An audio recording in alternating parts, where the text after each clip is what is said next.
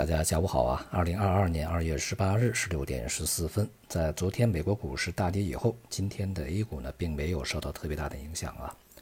截至收盘呢，主要股指除了创业板以外啊，全都是这个上涨的。这样的话，也就使得在本周啊，主要股指呃，包括沪深指数以及创业板呢，全部的走高啊，并且呢，收市啊是在全周做最高位置或者是接近最高的位置。这样也就为未来呢整个 A 股继续啊这个持续的这个企稳啊震荡反弹呢，创造了比较好的条件和支持。昨天呢，在乌克兰东部的这个反对武装啊，指责乌克兰的武装呢炮击了他的阵地啊，进行了这个袭击。同时呢，美国啊也去指责俄罗斯呢，随时会对这个乌克兰发动。呃，军事进攻，并且呢，美国和乌克兰都说啊，并没有这个证据显示俄罗斯已经撤军了。而俄罗斯呢，坚持自己的部队已经结束完了演习，并且有序的在撤离到以前的驻地。而撤离呢，是需要一个过程的啊。实际上呢，对于乌克兰这个地方的局势啊，呃，美国是不希望它能够太平下来的啊，他希望一直这个有冲突发生。一方面引诱俄罗斯啊对乌克兰发动一些局部的或者小规模的这个攻击，而另外一方面呢，也使乌克兰政府呢在这个地方啊时时刻刻的不能够放心啊，从而呢继续的倒向北约，当然倒向美国嘛。而俄罗斯呢也不可能放弃对乌克兰的军事威慑啊，因为一旦放松的话，就有可能使乌克兰以及北约呢得寸进尺。一方面呢，可能会加速乌克兰这个加入北约的进程；另外一方面，也会使北约在乌克兰以及欧洲其他地方针对俄罗斯的武装部署呢进一步的升级。这种强势的军事压制呢，会让这些问题呢延缓，同时增加自己的谈判筹码。所以呢，俄罗斯要么是不打，要打呢恐怕就是一场大仗啊。而现在呢，是美国、北约是打不起这个大仗的，而乌克兰呢，现在啊。也已经开始了这个和以往不同，以往呢他是军事冒进，他认为呢他可以去倚仗美国北约，在这个时候啊去向俄罗斯这个提高自己的要价筹码啊，甚至有可能会收回呃乌克兰东部，甚至是收回克里米亚。但乌克兰显然呢是高估了北约啊可以做出的一些对他的牺牲啊。因为一旦是俄乌开战的话，北约根本不会去派出部队啊支持他的，也就是说，北约不可能和俄罗斯在目前这个状态下啊进行这个面对面啊直接的对抗。所以乌克兰呢，在看明白这些事情以后啊啊，他未来呢在军事上继续冒险的可能性就会大大的降低，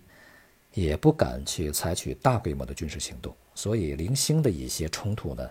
对于大企业而言啊，并没有什么特别大的影响，而且呢，零星的冲突啊，都是双方需要的。日前，俄罗斯驱逐了美国呃驻俄大使馆的这官员啊，这也是对于美国驱逐他的外交官的一个报复。同时呢，他向北约再度提交了他的安全诉求，并且呢，威胁啊，如果局面进一步恶化，他将采取军事技术行动。啊，至于什么是军事技术行动呢？他并没有进行解释。其实呢，也是向这个西方啊，向北约亮底牌、亮红线啊。所以接下来在双方继续进行不断试探、继续进行相互威慑的前提下，呃，进入一轮这个安全谈判的可能性是比较大的。尤其是在欧洲不想去挑起战事啊、直面战争这种情况下，更是如此。在俄罗斯先后与法国、德国、英国这些国家啊进行会面以后呢，在下周，美国的国务卿布林肯和俄罗斯的外长拉夫罗夫将在欧洲某个地方呢进行谈判啊，进行会谈吧。预计啊将进入到对双方在欧洲部署的武装力量啊，尤其是像一些导弹呐部队啊，以及呢这个军事行动的一些界限啊限制吧。进入到这样的一个内容的扯皮过程中啊，这个过程呢应该比较长，所以呢全面的大战是打不起来的啊，暂时。而俄罗斯呢在这个过程中啊，其实是逐步的增加了自己的要价筹码，而西方呢，尤其像美国呀，他希望能够主导局面，但是啊，现在他手里面的牌并不多。一个呢，他打不起啊正面战争；另外一个呢，他的欧洲盟友也不是全面的支持，支持也是有限度的啊。所以说，当前美国能够做的并不多。不过呢，他也不会放弃在乌克兰这个地方继续制造事端，就像他在格鲁吉亚以及哈萨克斯坦啊所做的事情是一样的。反而是俄罗斯啊，一旦被逼急了，他是不惜一战的啊，光脚不怕穿鞋的。现在俄罗斯相对于北约西方而言，显然是光脚的。况且呢，又和中国呀形成了背靠背的战略协作啊，所以呢，从经济制裁方面的这个支持，以及啊它的天然气、石油的输送等等吧，这些方面呢，都是有啊一定的后备啊后手后招的。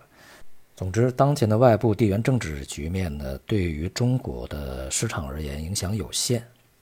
在连续啊两周上涨以后呢，A 股的基础啊进一步的牢固啊，是一个中期的反弹呢，当然是震荡反弹啊，不是说立刻直线的反弹。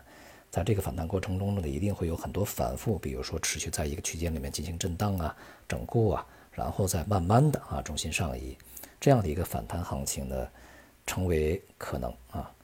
而这种反弹也是以此涨彼消的啊，这个板块之间的轮动啊所去体现。而机会呢，从主要股指而言，也还主要集中在上证以及中证五百这些指数里面。大家呢也可以去进行阶段性的啊局部的这种操作。只是呢，别忘了长期市场仍然面临着非常大的下行风险。好，今天就到这里，谢谢大家。